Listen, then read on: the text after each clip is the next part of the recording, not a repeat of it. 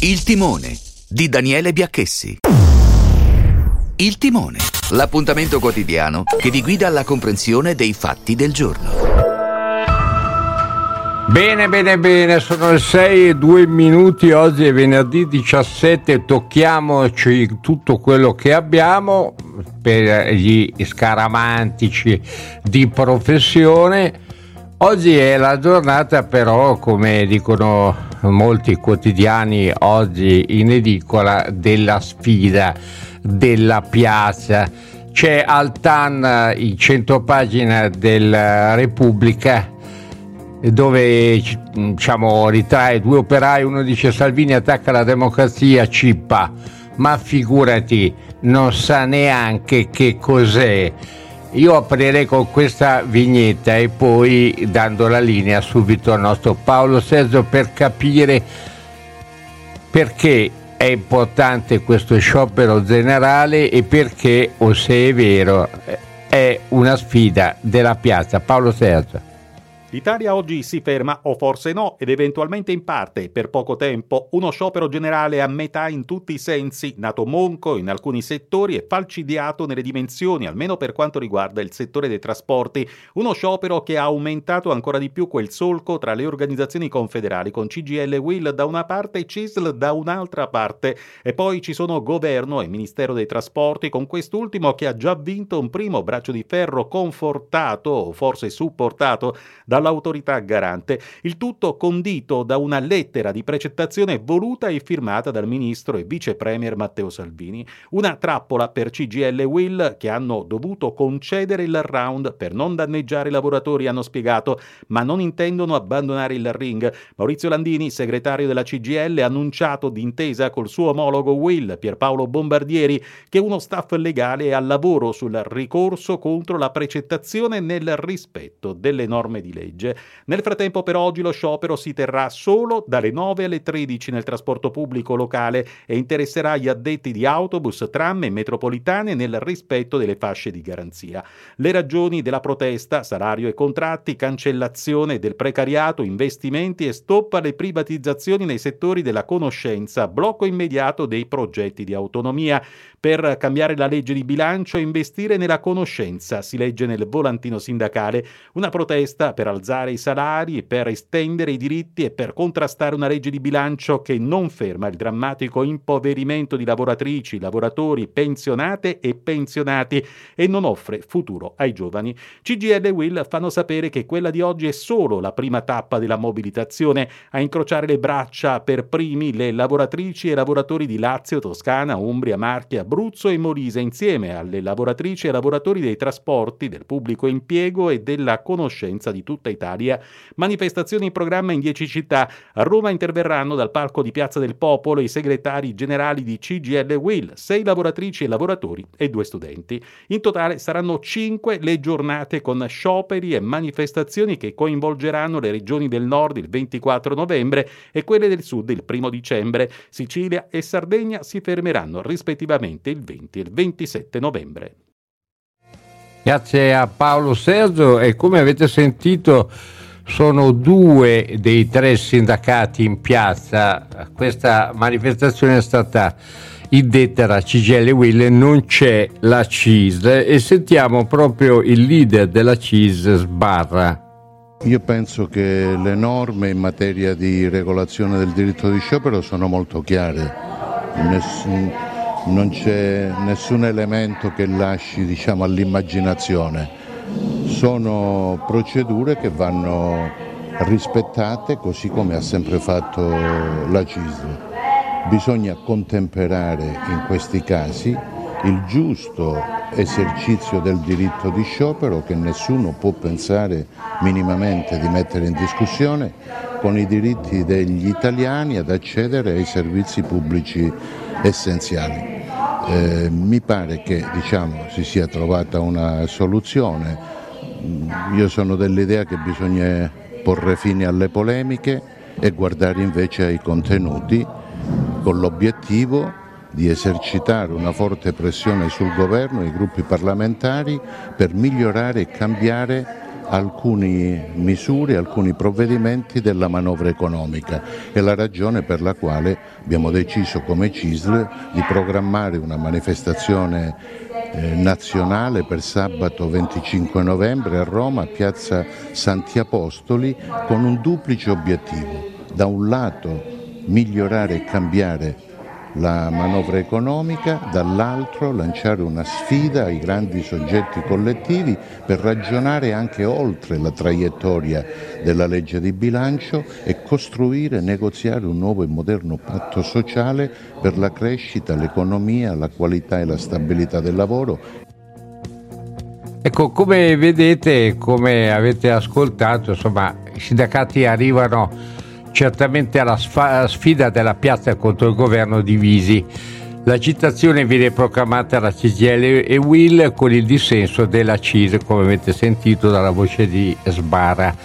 Le varie manifestazioni indette in tutte le città italiane si muovono ovviamente sotto l'osservazione della Commissione di garanzia e ridotte dalla precettazione del Ministro dei Trasporti Matteo Salvini con il ridimensionamento dello sciopero a quattro ore nel settore dei trasporti, i sindacati non vogliono correre il rischio che i lavoratori possano subire delle sanzioni, ma non rinunciano però a difendere le proprie ragioni. L'ipotesi è quella di un ricorso al TAR. Gli uffici legali dei due sindacati hanno scartato la richiesta di sospensiva, hanno tempo fino a martedì perché la legge dà a loro sette giorni per impugnare i provvedimenti di precettazione. Ma al di là delle mere questioni tecnico-legali e della sfida della piazza con il solito balletto di cifre e numeri sulla tensione del lavoro, è anche la prima volta che un ministro precetta uno sciopero generale. In passato i governi hanno limitato le manifestazioni di singoli settori, ma nessuno è intervenuto come ha fatto Matteo Salvini per la protesta di oggi. Lo strumento della precettazione è regolato nell'ordinamento italiano da una legge del 1990 approvata dal sesto governo Andreotti per disciplinare il diritto allo sciopero previsto dall'articolo 40 della Costituzione. Nel caso dello sciopero di oggi è stato il giudizio della Commissione di garanzia ad aprire la strada all'uso della precettazione da parte di Matteo Salvini. Infatti l'8 novembre scorso la Commissione aveva stabilito che lo sciopero questo del 17 non poteva essere considerato uno sciopero generale perché escludeva alcune categorie di lavoratori pubblici e privati. Quella della Commissione è stata dunque, a mio avviso, una interpretazione della legge in modo riduttivo, in quanto ha equiparato uno sciopero generale che interessa cioè tutte le categorie a cui non si applica la precettazione, secondo la legge, in una citazione di tipo territoriale, dove invece il provvedimento è previsto proprio dalla legge. Resta, a mio avviso, ma ancora tutto aperto il problema rimasto irrisolto di una legge condivisa sulla regola che eh, effettua mh, la Commissione di garanzia sugli scioperi. Sulle prime pagine dei giornali, per esempio eh, su Repubblica, ma anche su altri giornali, troviamo lo scontro, eh, ormai diventato plateale, sulla carne coltivata tra Prandini della Coldirete che aggredisce della vedova. Il nostro Francesco Borgorovo in ZTL ha avuto ieri un'intervista con Prandini di Coldiretti. Sentiamo la sua versione di questa vera e propria rissa in piazza. Questa è l'ulteriore, diciamo così, eh, strumentalizzazione che viene posta eh, dall'onorevole della vedova. Eh, non c'è stato nessun scontro fisico o aggressione eh, nei suoi confronti, eh, se non quando siamo vicini, cioè siamo arrivati ad essere vicini, dove sostanzialmente c'è stata una piccola spinta nel allontanarlo, ma non c'è stata nessuna aggressione di carattere fisico, tanto è vero, ripeto, che ci sono le forze dell'ordine che lo possono testimoniare. Ma oltre alle forze dell'ordine ci sono una miriade di video e non se ne trova uno che dimostra quello che lui racconta. E quindi mi viene anche il dubbio che tutto questo sia stato orchestrato e pensato da parte sua per montare un racconto che poi cerca nuovamente di strumentalizzare quello che poi il Parlamento a maggioranza ha votato. Vabbè, Riccardo Maggi era lì con lui e a sua volta provocava continuamente, anzi invitandomi ad andare allo scontro fisico. Eh, lì sono, eh, sono, intervenute poi le forze dell'ordine che ci hanno separato e quindi eh, diciamo così che quello che eh, l'onorevole si augurava non è avvenuto, eh, ma non ci saremmo nemmeno arrivati comunque perché io penso che una questione sia il confronto, seppur acceso, verbale, un conto è poi mettersi le mani addosso. Insomma, eh, io ho la fortuna e l'onore di, eh, di, rappresentare la più grande organizzazione agricola d'Italia e d'Europa, eh, però mi ripeto, quando si arriva a un decadimento da parte delle istituzioni nel tenere degli atteggiamenti fortemente provocatori, beh, forse dovrebbe essere lui che si dovrebbe dimettere dal Parlamento la cosa è stata pensata, è stata voluta, hanno cercato lo scontro, eh, io sicuramente non mi sono sottratto nell'andargli a dire ciò che pensavo di lui, lo continuo fortemente a pensare e penso che il Parlamento italiano eh, meriterebbe figure diverse rispetto alla sua.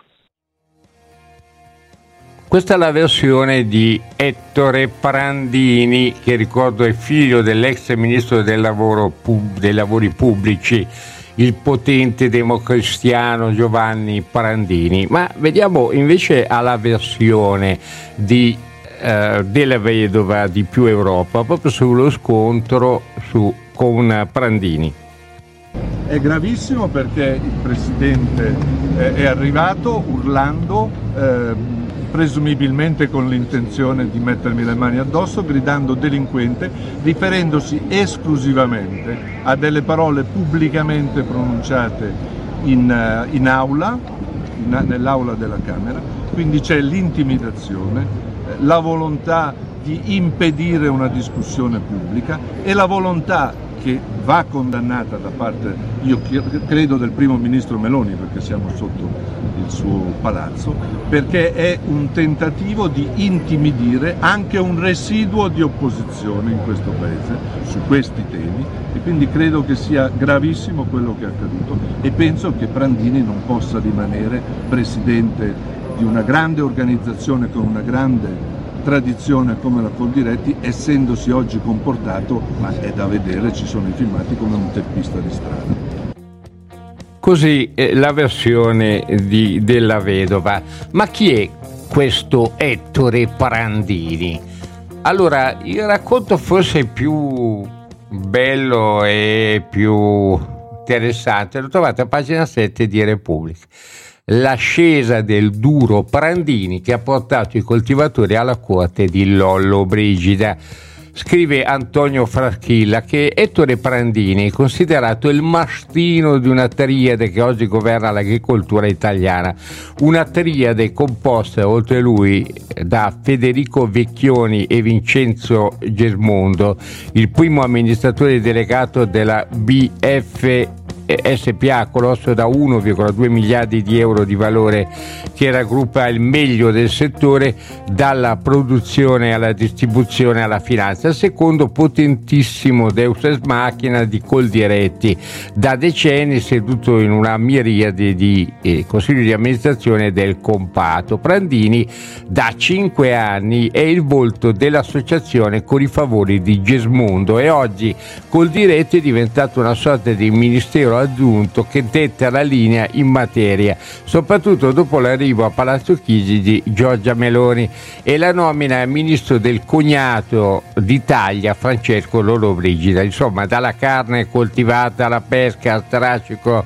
dai contratti di filiera sostenuti a suon di milioni dello Stato alla difesa della sovranità alimentare, passando per le nuove norme sui flussi migratori, per l'agricoltura, tutto il dizionario agricolo utilizzato da Meloni e Lollobrigida è stato scritto nelle stanze della Coldiretti.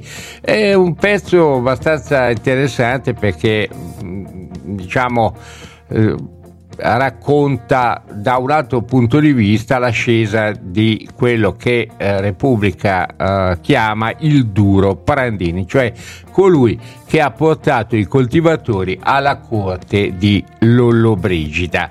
Un altro mm, tema lo troviamo eh, sulla prima pagina del Corriere della Sera, stretta sui borseggi e truffe arresti possibili per donne incinte o madri, le opposizioni a un colpo di mano. Ebbene sì, è accaduto qualcosa di importante eh, ieri nel Consiglio di amministrazione perché il governo ha approvato il pacchetto sicurezza e contenzioso fiscale, un provvedimento che prevede lo stanziamento di un miliardo e mezzo di euro per i rinnovi contrattuali del personale in divisa, norme che introducono nuovi reati, ne aggravano le pene per altri, si va dalle truffe agli anziani, alle rivolte nei CPR, dalle aggressioni alle forze dell'ordine ai blocchi stradali, dal bosseggio all'ampliamento delle garanzie per l'intelligence in funzione antiterrorismo. In primis non è più obbligatorio ma facoltativo il rinvio dell'esecuzione della pena per le donne condannate quando sono in stato di gravidanza oppure madri di figli fino a tre anni. Si introduce una norma per punire chi induce all'accattonaggio un minore di 16 anni, un nuovo reato punisce chi organizza o partecipa a una rivolta in un carcere con atti di violenza, minaccia, altre condotte pericolose, in questo caso la pena da 2 a 8 anni per chi organizza la rivolta, dagli 1 e 5 anni per chi partecipa. Poi ricchia da 2 a 6 anni chi promuove e dirige una rivolta anche in un centro di accoglienza, accoglienza per i migranti. Un altro reato introdotto è detenzione di materiale con finalità di terrorismo, punisce con la reclusione da 2 a 6 anni chiunque si procura detiene materiale finalizzato a preparare atti di terrorismo si prevede la reclusione da 6 mesi a 4 anni per chi distribuisce, diffonde o pubblicizza materiale contenente istruzioni per la preparazione e l'utilizzo di materie esplodenti al fine di attentare all'incolumità pubblica. Poi c'è anche il contrasto alle occupazioni abusive. Insomma, quello che eh, secondo il Corriere della Sera Fabrizio Caccia è una stretta sui borseggi e le truffe con le norme nuove su accattonaggio, occupazioni, blocchi stradali e gli arresti possibili per donne incinta o madri. Alle 6.19 la grande musica qui su Giornale Radio.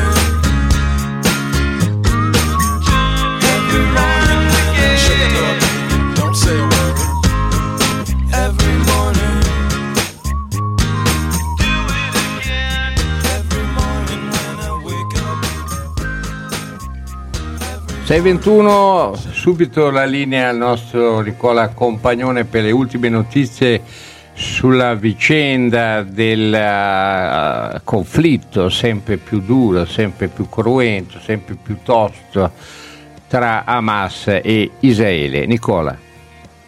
Direttore, buongiorno. Notizie ovviamente non, che non sono positive per quanto riguarda il Medio Oriente. C'è stato un nuovo raid israeliano a Jenin, in Cisgiordania.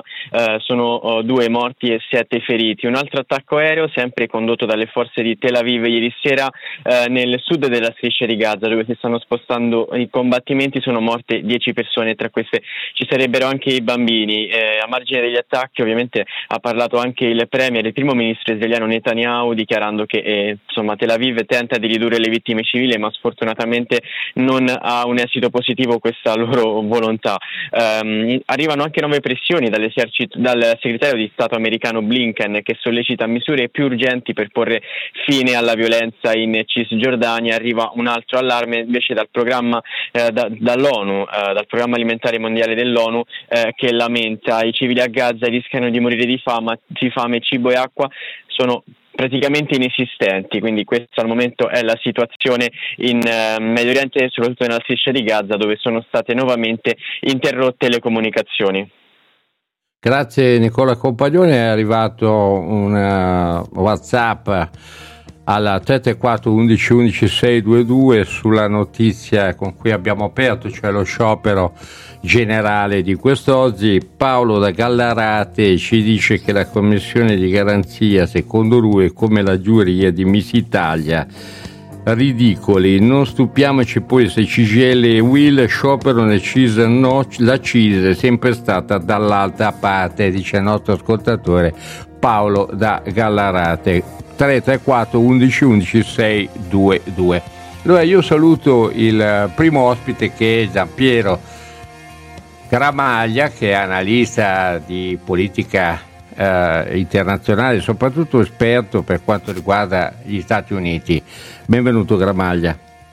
Buongiorno direttore, buongiorno agli ascoltatori. Allora, ieri eh, forse eravamo stati un po' trionfalistici perché eh, avevamo parlato di una svolta nell'incontro tra Biden e Xi, quindi tra Stati Uniti e Cina, perché oggi sappiamo che Biden ha gelato Xi dopo il dialogo, dicendo che eh, Xi è in realtà un dittatore.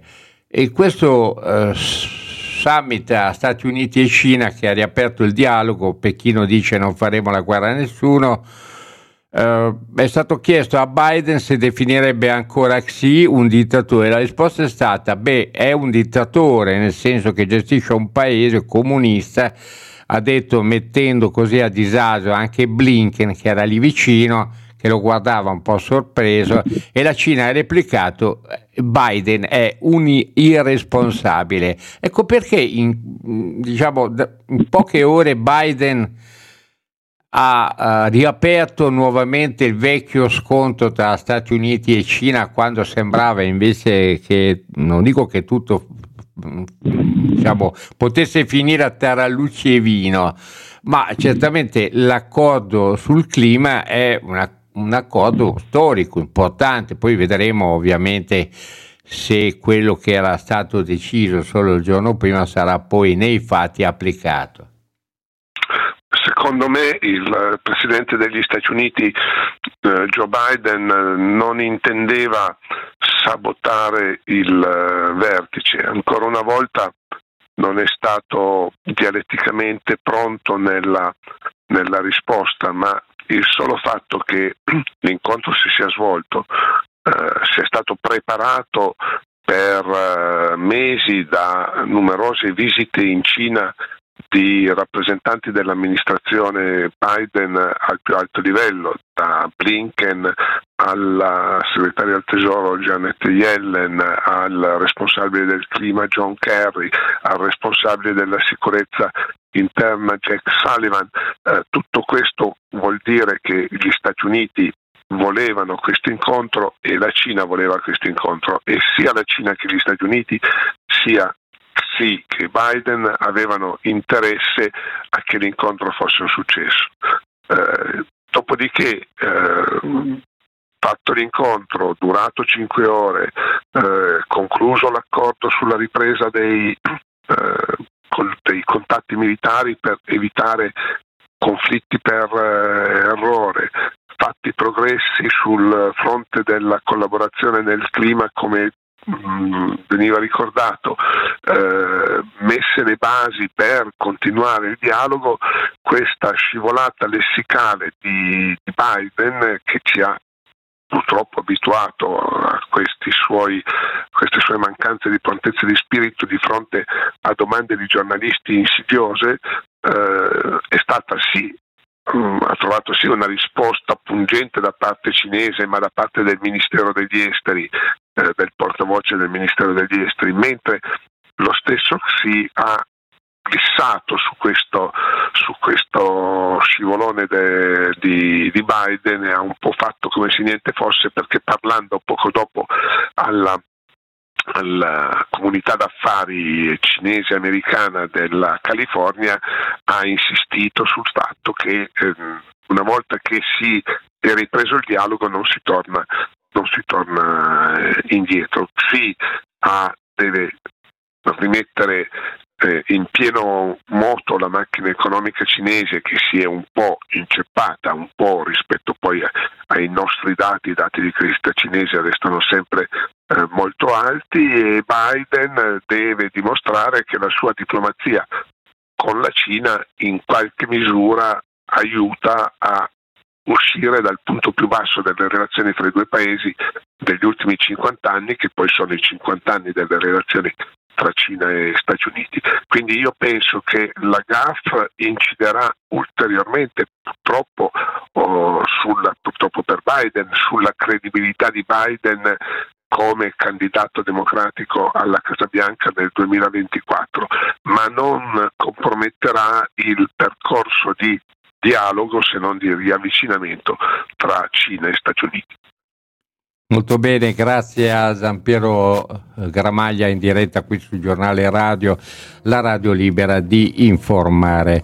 Restate con noi perché nella seconda parte sentirete molte voci, innanzitutto sentirete Marco Tombetta che oggi seguirà anche le manifestazioni, soprattutto quello che riguarda la manifestazione centrale più importante di Roma e poi avremo uh, uh, proprio una rappresentante della CGL che ci spiegherà perché si è arrivati a questo sciopero contro la manovra del governo, uno sciopero mh, mm, per molti aspetti molto divisivo.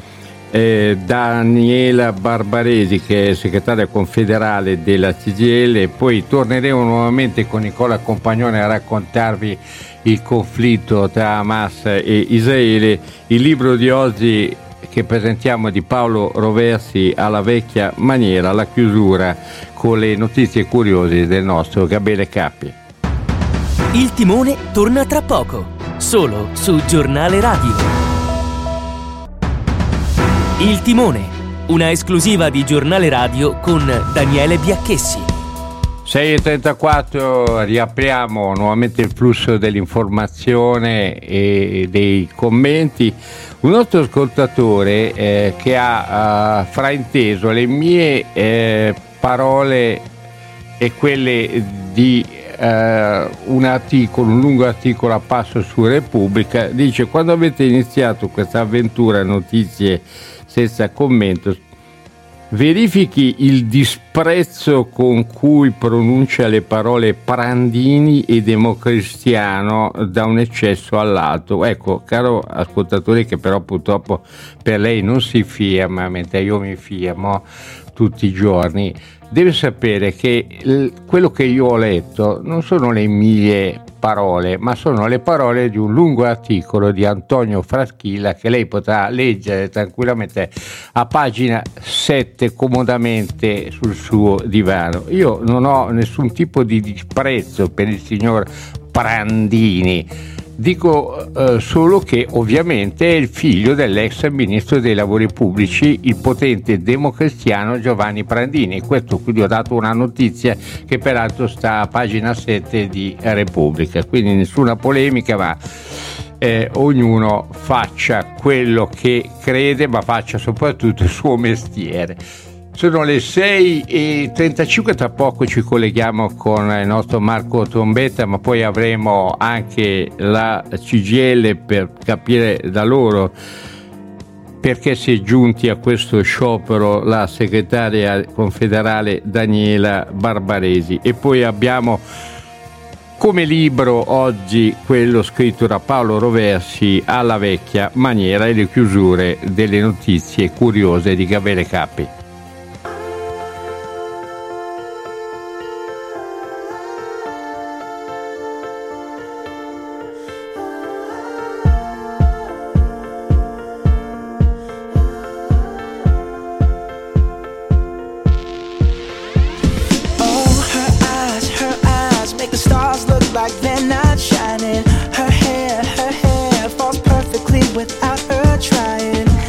so beautiful, and I tell her every day.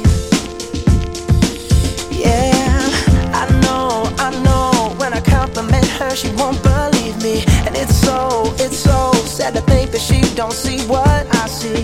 But every time she asks me,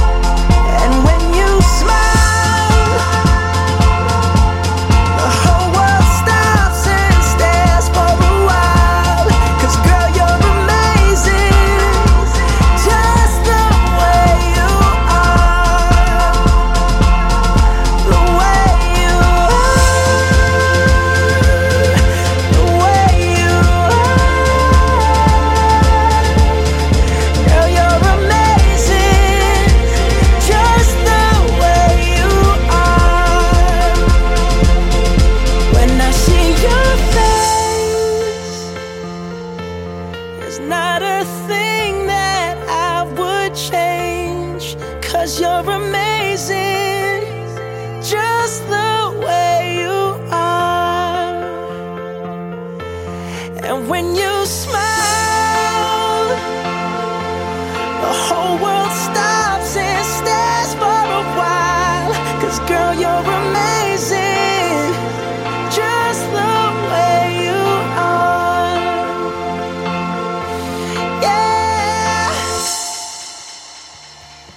Capi. e 38 subito la linea al nostro Marco Trombetta che seguirà quest'oggi lo sciopero generale indetto da CGL e da Will che è certamente anche la notizia politica e non solo della giornata. Marco Trombetta.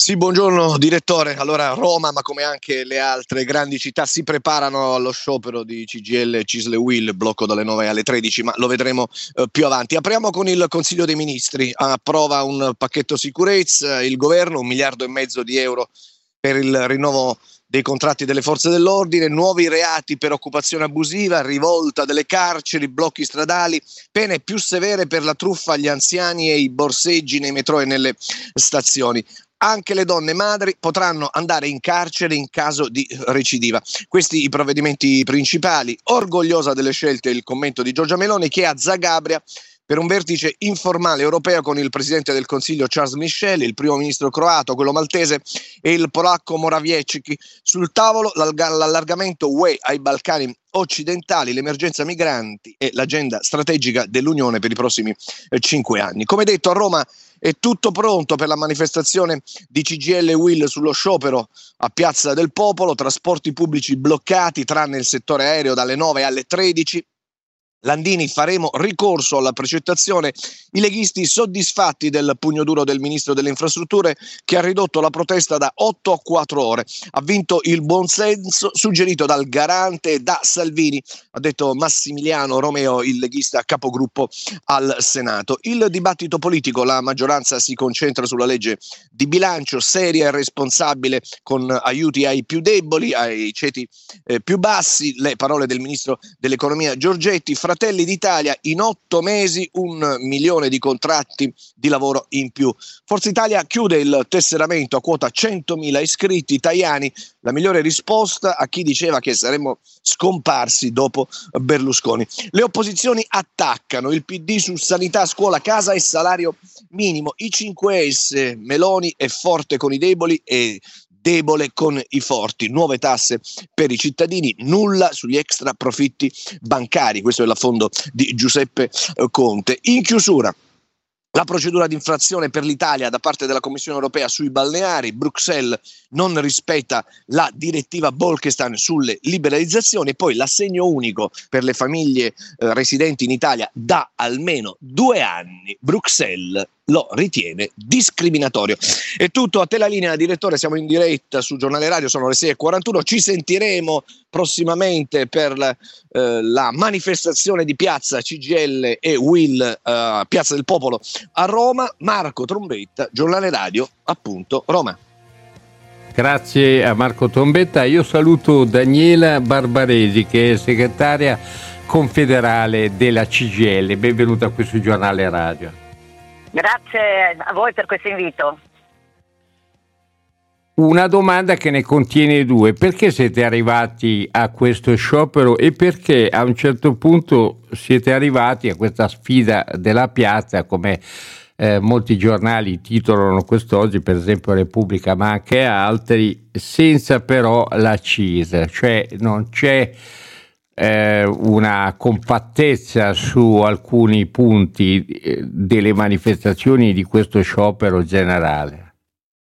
Beh, innanzitutto diventa complicato rispondere a questa domanda nel senso che sarebbe più opportuno farla eh, al, alla CISL, nel senso che noi continuiamo a mobilitarci, a manifestare, a portare avanti la nostra pro- protesta, eh, tenendo conto di quelle che sono le nostre posizioni che ci hanno portato a mobilitarci anche nell'autunno, nella primavera scorsa. Noi a maggio abbiamo fatto tre grandi iniziative di manifestazione in piazza eh, a Bologna, Milano e Napoli sui temi che ancora oggi ci portano a scendere in piazza, perché non ravvisiamo nelle risposte che sta dando il governo gi- la giusta attenzione eh, ai temi che poniamo, ai bisogni, ai bisogni delle persone. E vorrei ricordare anche che oggi naturalmente ci sarà una grande manifestazione a Roma dove saranno presenti Maurizio Landini e per Paolo Bombardieri, ma ne, ci sono anche tante piazze in, Ita- in tutta Italia, in particolar modo nelle regioni del centro, eh, quindi ci saranno 60 piazze, 100 presidi, quindi tante iniziative eh, e questa credo che sarà la risposta più bella, la risposta migliore che i lavoratori e le lavoratrici potranno dare al governo che continua a stare in campagna elettorale come se non fossero eh, loro, i ministri, la Presidente del Consiglio, ma come se fossero ancora l'opposizione, mentre invece le risposte spetta loro darle. Eh, risposte che meritano però rispetto, questo lo voglio, lo voglio sottolineare perché l'azione che ha fatto il ministro Salvini e la mancata risposta, il mancato intervento della Presidente del Consiglio rispetto all'atto di precettazione, cioè l'impedire ai lavoratori e alle lavoratrici di poter far sciopero eh, in una giornata come questa, io credo che sia un atto non solo di assoluta mancanza eh, di rispetto, di assoluta arroganza da parte del governo, ma soprattutto un atto di assoluta disattenzione eh, rispetto alle giuste rivendicazioni dei lavoratori e delle lavoratrici e, e, anche dei pensionati, dei giovani e di tutti coloro che sosten- stanno sostenendo la nostra mobilitazione. Eh, lo sciopero non è eh, una scampagnata, non è come l'ha chiamato il ministro Salvini un weekend lungo. Questo credo che sia un'affermazione violenta dal, proprio nel, nel, vero senso della, della, parola, una tale mancanza di rispetto per i bisogni delle persone che non arrivano alla fine del mese, che non ce la fanno più, che rinunciano a curarsi, che fanno i conti con una precarietà dilagante, che fanno i conti con l'impossibilità appunto di, eh, di, di, di decidere di mettere su famiglia famiglia perché non ce la fanno eh, sul piano economico. Ecco, di fronte alle giuste rivendicazioni la risposta del Ministro Salvini è, è di assoluta mancanza di rispetto per quello che è un sacrificio.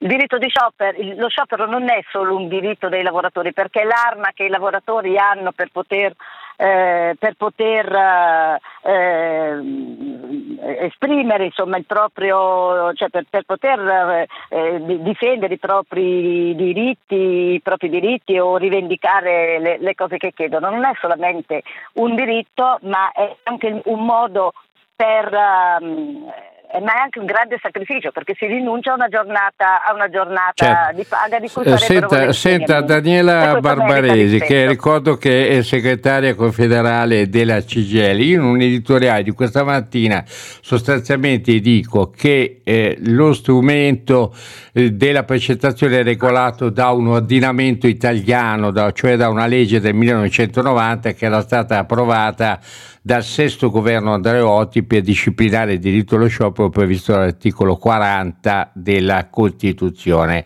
Nel caso dello sciopero di oggi è stato soprattutto il giudizio della Commissione di garanzia ad aprire la strada all'uso della precettazione da parte del ministro Salvini. E la Commissione aveva stabilito che questo sciopero non poteva essere considerato uno sciopero generale perché escludeva alcune categorie di lavoratori pubblici e privati. Quindi, secondo me, a mio avviso, la, quella della Commissione è stata una interpretazione della legge riduttiva, cioè ha equiparato uno sciopero generale che interessa tutte le categorie cui non si applica, lo ricordo, la precettazione in un'agitazione di tipo territoriale dove il provvedimento è previsto dalla legge. Però lei concorda con me che al di là di chi ha ragione e chi ha torto, resta un problema enorme che è rimasto irrisolto anche dopo questa decisione di Salvini di una legge che possa essere condivisa sulle regole degli scioperi. Rimane irrisolto questo problema. Ma eh, guardi, mi permette di dire una cosa, noi la, la normativa sugli scioperi nei settori, nei, nei, servizi, nei settori, pubblici e nei servizi essenziali non solo l'abbiamo sempre rispettata, noi l'abbiamo voluta perché è giusto ed è importante che il diritto, allo, il diritto di sciopero dei lavoratori si coniughi con il diritto delle persone a potersi eh, curare in ospedale, a potersi muovere via dicendo, tanto che i servizi essenziali vengono garantiti eh, grazie appunto alla, alla, alla, legge, alla legge 146 che noi abbiamo sempre rispettato. Io questo lo voglio eh, sottolineare con attenzione, per questo consideriamo l'atto del Ministro Salvini un atto di grande prepotenza e di assoluta mancanza di rispetto, di, di rispetto verso quelle organizzazioni sindacali come noi, che le norme le abbiamo sempre rispettate e, e proprio perché eh, sappiamo benissimo, eh, proprio perché siamo responsabili siamo, eh, e siamo seri. È lui che invece eh, dà un'interpretazione, eh, dà, dà un'interpretazione sbagliata di, di quella norma perché semplicemente per il fatto che noi abbiamo proclamato uno sciopero generale che riguarda tutti i lavoratori e le lavoratrici articolandolo su giornate, su giornate diverse. Però io vorrei sottolineare una cosa. In uno scenario come questo, eh, io credo che noi dovremmo concentrarci soprattutto su quello che i lavoratori e le lavoratrici, i pensionati chiedono in una giornata come oggi, che insisto, è una giornata di sacrificio per i lavoratori. È un sacrificio rinunciare a una giornata di paga quando non si arriva a fine mese. E, e, io da un ministro della Repubblica, da un governo in carica, mi sarei aspettato rispetto, mi sarei aspettata di, la, la, la, la, volontà di capire le ragioni per cui i lavoratori fanno le lavoratrici. Non basta liquidarlo col fatto che il sindacato fa politica, certo che il sindacato fa politica, fa la politica a sostegno dei lavoratori e delle lavoratrici, perché anche quando si paga, parla di paga si parla di politica economica, quando si parla di sanità si parla di un diritto fondamentale per, lavoro, per le persone, per i cittadini, per i lavoratori, per, le, per i pensionati.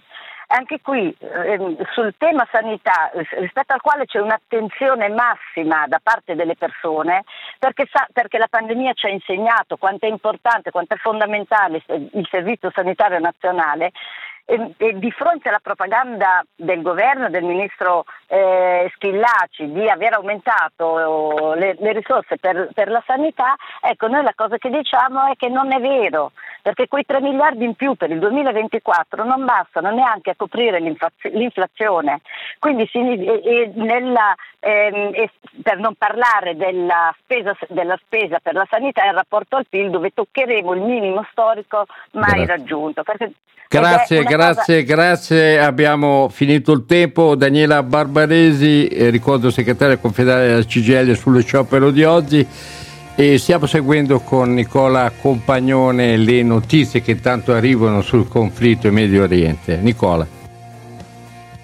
Da Roma perché ci sono aggiornamenti rispetto al precedente collegamento per quanto riguarda l'operazione militare di Israele in Cisgiordania, sale al 3 il numero delle vittime palestinesi, secondo appunto lo fanno sapere fonti palestinesi della stessa città di Jenin dove è avvenuto l'attacco. Intanto, sempre secondo fonti palestinesi, eh, l'esercito di Israele avrebbe eh, circondato l'ospedale ehm, della ehm, Ibn Sina della città eh, a Gaza, nella striscia di Gaza. E, mh, Va aggiornato inoltre, direttore, il numero dei civili palestinesi uccisi che sale a 11.470, di cui 4.707 sono bambini in questo ovviamente eh, influisce anche il raid israeliano al sud della striscia eh, nella serata di ieri che ha, provocato 10 morti inclusi dei bambini. Come dicevamo nel precedente collegamento, nuovamente eh, interrotte le comunicazioni, um, le comunicazioni a Gaza e i soldati israeliani hanno inoltre distrutto diverse strutture dell'ospedale al, um, al Shifa, situazione umanitaria e sanitaria disastrosa nella striscia. Ci saranno sicuramente aggiornamenti nel corso di giornata. Linea a te, direttore. Grazie Nicola Compagnone. Allora, l'ultimo ospite di oggi è Paolo Roversi, scrittore. Benvenuto qui sul giornale radio. Buongiorno, buongiorno a tutti.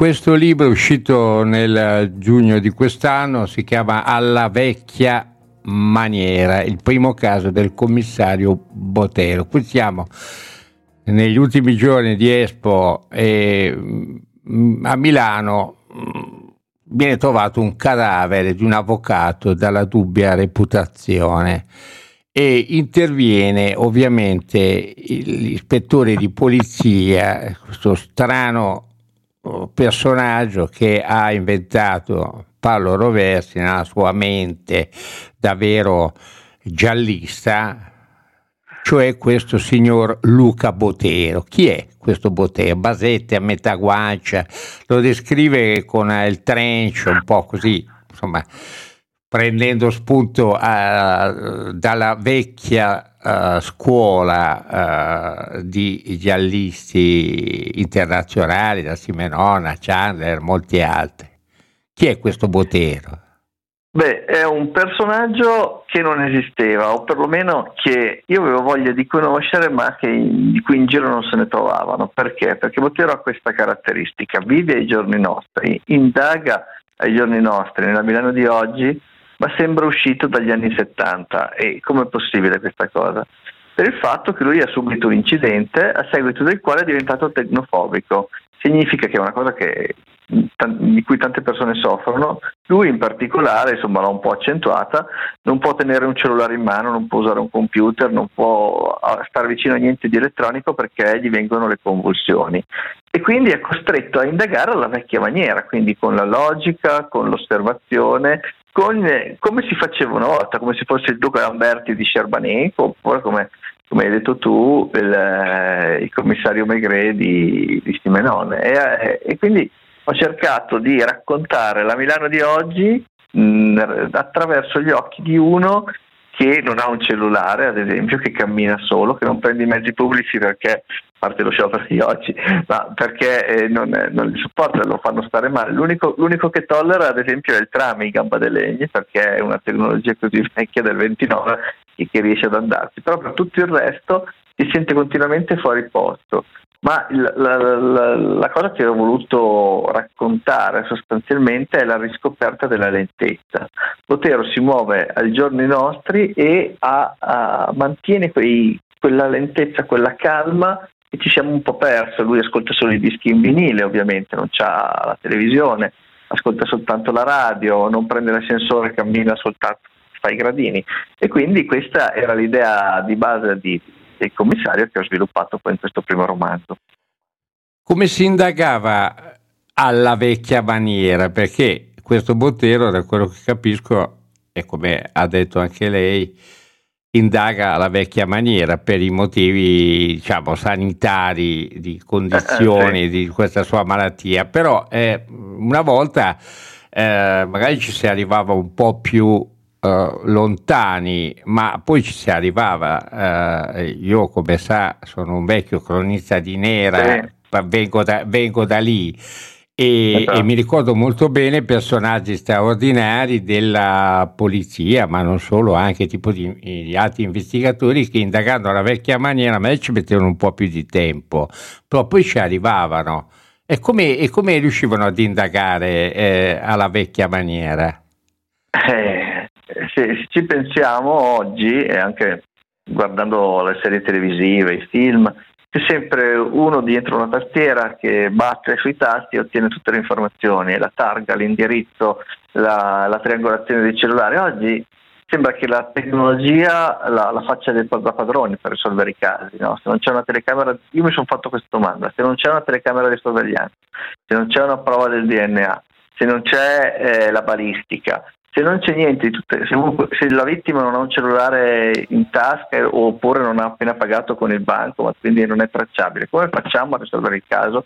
In genere non ci riescono oppure fanno molta fatica. Invece la vecchia maniera è osservazione, interrogando le persone, consumandosi le scarpe, andando a vedere i posti, così fin quando si trova un indizio, una, un'ispirazione, un qualcosa che poi ti porterà alla soluzione, che poi è il giallo classico, vecchia maniera mi sono ispirato a Sherlock Holmes per creare il mio personaggio. Certo, ovviamente. Eh, eh, lei debutta in questa storica collana che è anche un onore perché Giallo Mondadori insomma è, straordinario ma anche impegnativo. È una scelta oppure una svolta come qualcuno dice? Ma eh, io ho fatto, questo è il mio diciassettesimo romanzo e ehm, nella mia serie precedente, quella di Enrico Radeschi, dove ho scritto dove uscirà a gennaio il decimo romanzo, ad esempio, il protagonista era un hacker, quindi era un giornalista hacker, quindi era veramente agli antipodi rispetto a Botero. E quindi quando ho avuto l'occasione, l'opportunità di poter pubblicare con questa collana, ho detto io devo inventare un personaggio che non c'è diverso da tutti gli altri, altrimenti continuo le mie storie normali, continuo con i miei personaggi. Invece avevo voglia di appunto per, sentivo anche la, la, la dire, l'importanza, la, prova che, a cui ero di fronte di, di fare un personaggio all'altezza e diverso dai precedenti. Bene, complimenti a Paolo Roversi, alla vecchia maniera, il primo caso del commissario Botero per i tipi del giallo Mondadori, che per il giallo è praticamente eh, una sorta di garanzia, di marchio di garanzia. Sono le 6.58 qui sul giornale radio, la radio è libera di informare, c'è il tempo per collegarsi con Gabriele Cappi per capire quali sono le notizie curiose e più divertenti di oggi. Direttore, buongiorno, buon venerdì a lei e a tutti gli ascoltatori. Torna in campo Daniela Santanchè, la nostra ministra o ministro che dir si voglia del turismo, che se lo ricorda, aveva lanciato Open to Meraviglia, questa campagna social per promuovere il turismo in Italia utilizzando l'immagine di una Venere di Botticelli influencer, anche originale come idea se vogliamo, no? poteva sfondare visto il mondo dei social, ma che appunto poi misteriosamente, nonostante i milioni spesi, durante il periodo dell'estate non aveva pubblicato alcun post sui social, per cui era paradossale pubblicizzare le vacanze senza pubblicare sui social. Molto bene. Interrogata l'altro giorno in Parlamento sulla questione, queste sono le risposte che ha dato a voi i commenti. A lunedì. Poi se lei mi dice si può fare meglio, guarda, tutto si può fare meglio tutto si può fare meglio. La pausa, non ha mai fatto una pausa dal 27 giugno alla eh, pausa che lei mi dice. Non, Venere di Botticelli era in vacanza, in giro per tutta l'Italia, perché abbiamo fatto tutta una serie di riprese, shooting e di tutto che voi state eh, vedendo da adesso in avanti. Ma era in giro, era negli... Scusi, scusi, ma scusate... No, quando voi mi dite la pausa, io non so dove la vedete, cioè la pausa sulla pagina, e la Venere è andata in giro come vi ho eletto e poi vi darò questi dati da tutte, eh, lo so, vi fa ridere, contenta, anche perché ho visto che le campagne passate sui social effettivamente erano, erano meravigliose. Così Daniela Santanché alle 7 in punto qui sul giornale radio, vi saluta Daniele Biachessi, vi do l'appuntamento la prossima settimana, da lunedì al venerdì, come sempre, il lungo racconto dall'Italia e dal mondo dei fatti mentre accadono. Ale, ale. Il timone, una esclusiva di giornale radio con Daniele Biacchessi.